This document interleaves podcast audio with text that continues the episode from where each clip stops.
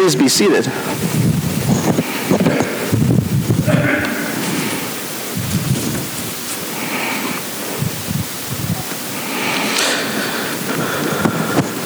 Leah and I have been watching The Crown. Have any of you been watching the series uh, The Crown on Netflix?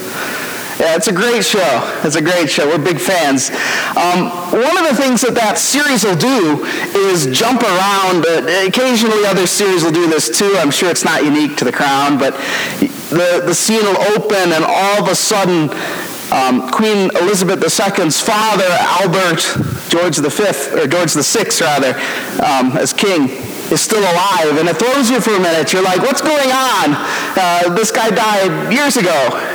Why, why, do we, why are we seeing him again? And it'll turn out that it's a reflection uh, or a memory of um, Queen Elizabeth thinking about her dad and thinking about something that's really important to the theme of the show, right? And that kind of sets everything from that point forward. You know, the, the, liturgical calendar does the same thing.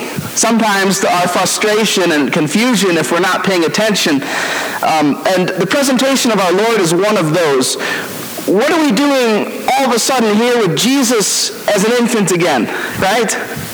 After all, last week he was walking around casting out demons. And now all of a sudden, here he is being brought to the temple as an infant again. And we have to ask ourselves, we have to work a little bit and think, what is Scripture trying to tell us? What is the lectionary trying to set up for us? So, my first word for you today is don't be lazy.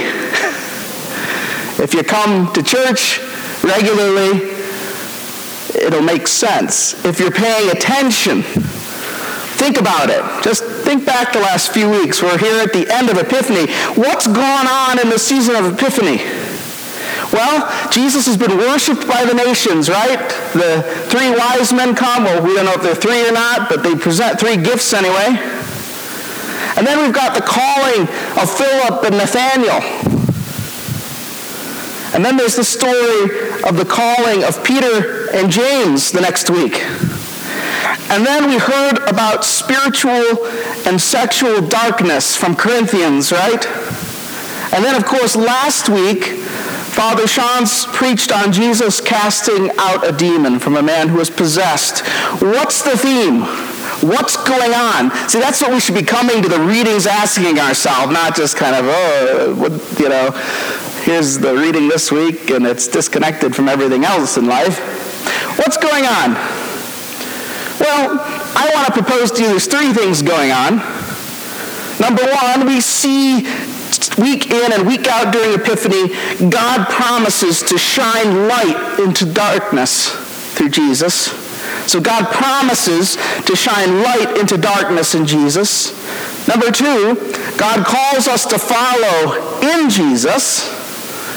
God calls us to follow in Jesus. And number three, God promises to purify us in Jesus. So if you want to make shorthand of that, God promises to shine light. God calls us to follow. God promises to purify.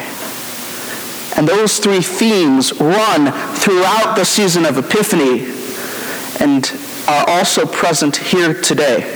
If you have your Bibles with you, open with me to Luke chapter 2, the gospel reading. It's also on your insert.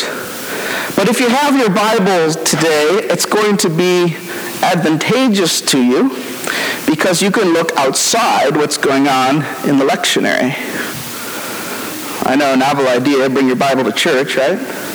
But as Anglicans, that's not against the law for us, despite what some think. All right, as we look at Luke chapter 2, we're flashing back to Jesus as an infant. And he's being presented in the temple. Well, what does that mean? I asked my Sunday school class that this morning, and they said, well, it means that he's being shown forth as the Savior. Pretty darn good.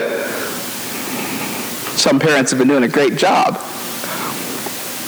Many people confuse the circumcision and naming with Jesus with his presentation, but as a matter of fact, they're not the same thing.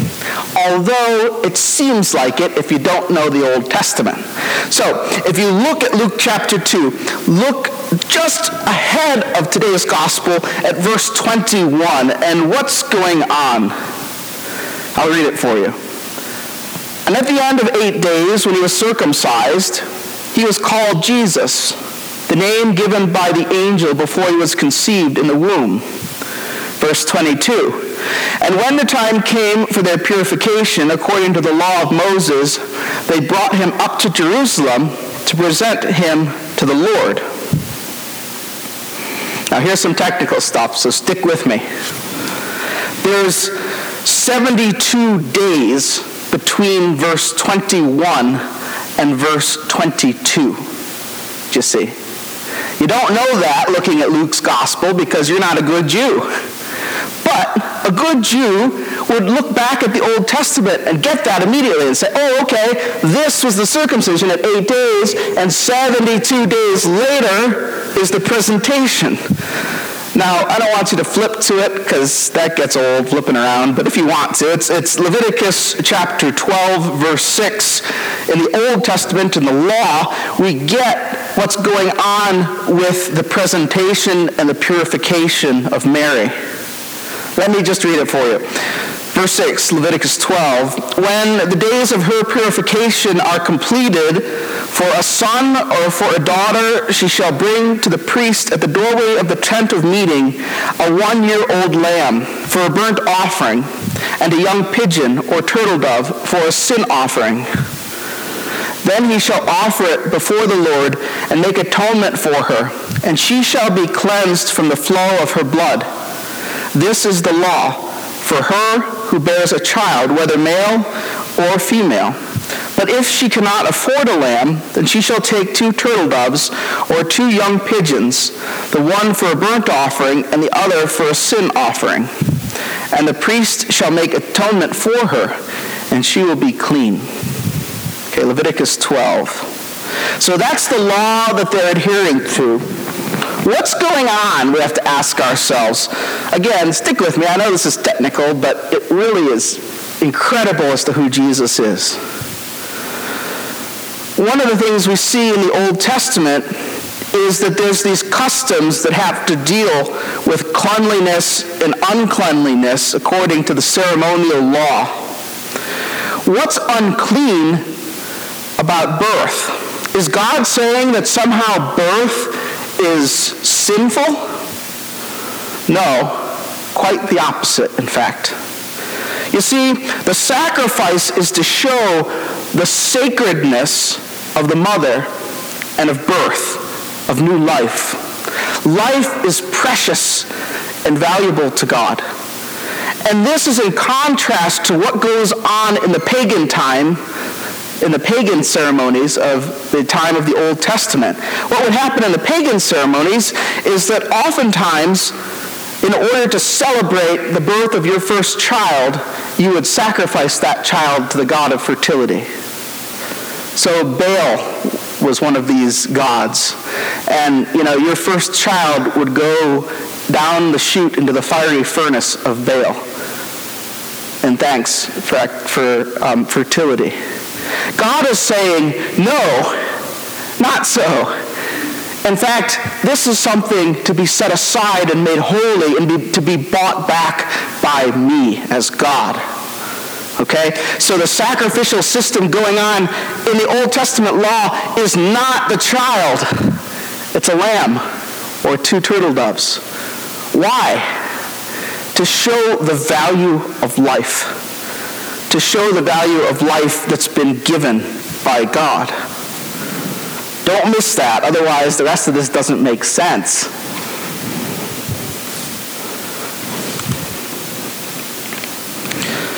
What's going on with the presentation? Because we continue to, to look at, at uh, Luke 2.23. As it is written in the law of the Lord, every male who first opens the womb shall be called holy to the Lord. Again, we return to roots in the Old Testament. So there's two things going on here, right? I'm sorry if I wasn't clear about this. The first part is the purification of the mother. The second part is the presentation of the child, both of which are considered sacred and, and are celebrated with God. So the presentation is actually something that God commands Moses and his people to do before they cross the Red Sea. Also important, right? The Red Sea's symbolism for baptism. This is from Exodus 13, verse 11. Now when the Lord brings you to the land of the Canaanites, as he swore to you and to your fathers, and gives it to you, you shall devote to the Lord the first offspring of every womb, and the first offspring of every beast that you own. The males belong to the Lord. But every first offspring of a donkey you shall redeem with a lamb. But if you do not redeem it, then you shall break its neck. And every firstborn of man among your sons you shall redeem. And it shall be when, you, when your son asks you in time to come, saying, What is this? Then you shall say to him, With a powerful hand the Lord brought us out of Egypt, from the house of slavery.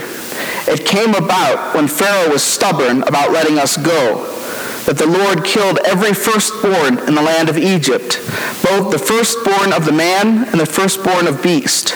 Therefore I sacrificed to the Lord the males the first offspring of every womb, but every firstborn of my sons I redeem. So what's going on there? Again, it's the value about being part of God's people, do you see? That being set free costs a price. That being transferred from the kingdom of darkness, from Pharaoh and slavery, through into the kingdom of God, into the kingdom of light, is not a bloodless act in the Old Testament or the New. The presentation of Jesus is a sign of God's mercy. It's a sacramental and symbolic act. It reminds the Israelites that their firstborns were spared because God loved his people that much. But their being spared had a price the blood of the Lamb. The blood of the Lamb. In Jesus' case, his parents were so poor that they couldn't even supply the lamb. And so we just have them taking two turtle doves. But this is God's foreshadowing, friends. Do you see it? Do you see the law being fulfilled and foreshadowing who Jesus is, showing forth how he's the Savior? Hebrews 10.1 says the law has but a shadow of the good things to come instead of the true form of these realities. And so we see that God promises to shine light into the darkness. And God set up a system of purification and presentation to show the value of new life and to show how much he values his people and to what ends he's willing to go to rescue them. In addition to the law, this is also a prophecy fulfilled. Did you catch it with the first reading that we read today? Malachi chapter 3, verse 1. What's going on in the first reading? Malachi chapter 3, verse 1. Behold, I send my messenger, and he will prepare the way before me. And the Lord whom you seek will suddenly come to his temple. And the messenger of the covenant in whom you delight. Behold, he is coming, says the Lord of hosts. But there's a supreme irony in this presentation also being that person isn't there. Just as there was back with the circumcision, it's not Jesus that needs the sacrifice. It's we. It's God's people who need the sacrifice. And in fact, the person for whom this sacrifice is supposed to be made here at the presentation actually is the sacrifice in order to present us to God. Do you see the irony going on in Luke's gospel? Here it is again. The Old Testament pointing the way to Jesus. That's why it's so important to know the Old Testament not just the New. Jesus fulfills this law, but he makes a new law. He makes the law of love, which takes us to the next point. God makes good on his promise to set us free from darkness. He fulfills the Malachi reading. Jesus is presented to be redeemed but he in fact is the Redeemer. Jesus presents God to the world and the world to God. Simeon and the prophetess Anna voice this well. Picture the scene here. What's going on? Here, Mary and Joseph are doing their dutiful thing, obeying the law, bringing their child to be presented, bringing Mary to be purified. And all of a sudden, there's something that goes on off script. It'd be like if you were up here having a baptism with your son or daughter, and all of a sudden, some dude walks in and he starts exclaiming the Nunc Dimittis. It's all in the words of Simeon. Look at Luke 2 28 through 32 particularly. He took up the child in his arms and blessed God and said, Lord, you are now letting your servant depart in peace according to your word. For my eyes have seen your salvation that you have prepared in all the presence, in the presence rather, of all peoples, a light for revelation to the Gentiles and the glory of your people, Israel. Do you see how Simeon is voicing who Jesus is, as my Sunday school class wonderfully said, the Savior of the world? The whole thing seems a little odd, yes, and yet it's God underlining what's going on here through his prophet, Simeon. A light to the Gentiles is to be Jesus. And the glory of Israel is who Jesus is. But it doesn't end there, does it? Continue reading, verse 33 through 35. And his father and mother marveled at what was said about him. And Simeon blessed them and said to Mary his mother, Behold, this child is appointed for the fall and rising of many in Israel, and for a sign that is opposed, and a sword will pierce through your own soul also, so that thoughts from many hearts may be revealed. What's Simeon referring to here? The crucifixion already. This child that's had the sacrifice on its behalf, or is supposed to have the sacrifice on its behalf, is going to be the sacrifice at the crucifixion. And why? Why? So that we can be presented to God, and finally, so that we can be purified. That's the third point. God promises to purify us in Jesus. Again, we look back to Malachi, the first reading, chapter 3, verse 3. He will sit as a refiner and purifier of silver, and he will purify the sons of Levi and refine them like gold and silver and they will bring offerings in righteousness to the Lord. You see, God promises to purify his people, you and me. In our sinfulness, we might even look at this and say, boy, that's a threat. Right? I don't want to be purified, we might say. And in fact, it would be scary if, in fact, we didn't trust in the personhood and the goodness of God. That our purification's for our benefit. You see, you can't meet Jesus and remain unchanged. It's impossible. There's many people that think that you can. There's many people that might even claim to have. But if in fact they've met Jesus, if in fact they have the Holy Spirit, they cannot stay where they are. He drives us to be pure, to be holy, to be like Him. Promises are hard to wait for, and the process isn't easy. Again, Earlier today, I used the object lesson of making popcorn on the stove with the Sunday school class. You ever make popcorn the old style with the, the, the pot that you crank, right? And I was teaching them, good things come to those who wait, right? This is hard to wait, but it's so much better than microwave popcorn. Seems trivial to compare sanctification to microwave popcorn, but or even old-fashioned popcorn. But in a sense, it gets the point across, right? That sometimes it's hard to wait, but the promise is there. The purification will happen we will be presented, we are in fact now presented before God in Jesus, and the purification, the sanctification will be ongoing and it will be for our benefit because God loves us so much.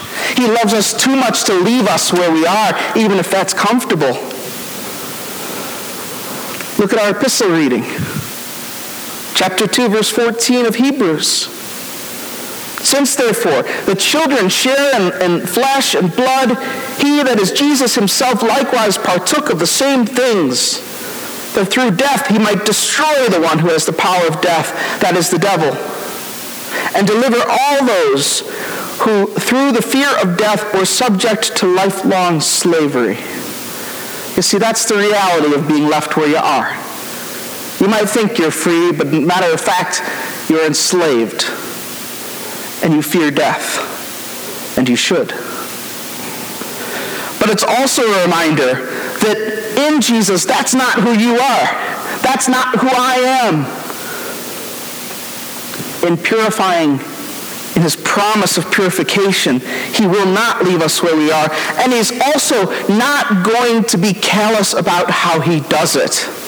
Because the good news, friends, is that he is here to save us.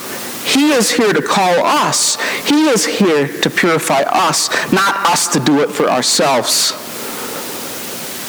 Again, finishing off the Hebrews 2 reading, verse 18 and 19 reads this way. For because he himself, that is Jesus, has suffered when tempted, he is able to help those who are being tempted. You see, he hasn't left us on our own. He doesn't ask you to do something that he hasn't faced or that he will not be with you in. These things that we're called to in Epiphany are not actions of our own, but they are responses to the action of God. What's our response? It's a joyful act to wait on promises. Did you know that? To allow Jesus' light to shine in our hearts, to be looking with expectation as Simeon and Anna were, is a joyful response to the love of God. But do we look at it that way? Are we reading God's Word and the Bible individually? Are we resting in His promises? Are you anxious? Are you filled with anxiety? It's probably because you're not leaning in to your Savior enough. Go back. Lean into your Savior. That's our response to his act of love. It's a joyful act to be willingly purified. Let me say that again. It's a joyful act to be willingly purified. It's hard. It's difficult. But we have God's promise that he will not let us go and as we look forward here to the season of Lent, I ask you, are you prepared? Because Lent is that traditional time in the church year where we look at God's purification of us and reflect upon it. What's the Holy Spirit calling you to deal with this week and in the upcoming weeks of Lent? Ask Him. He'll tell you. You might not like it, but He'll tell you. Ask Him in your prayers. Ask him as you read his word. How are you looking to purify me, Lord? What area of my heart are you looking to shine your light into? What part of my life is dark? What part of my life is full of bondage and gloom? You know, we lit candles at the beginning of the service today, and the symbolism is that we're to take the light of Christ and do what with it? Hide it under a bushel? No. Somebody got it. Thanks, Emily.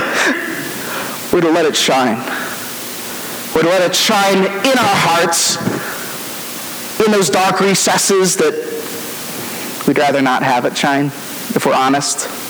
We're to let it shine there We'd let it shine in the world through us to a people who are living in darkness and bondage and slavery and don't even know it. Don't even know it. Let your light shine before men that they may see your good works and give glory to your Father who's in heaven. He's presented you to the Father. Present him to others. Amen.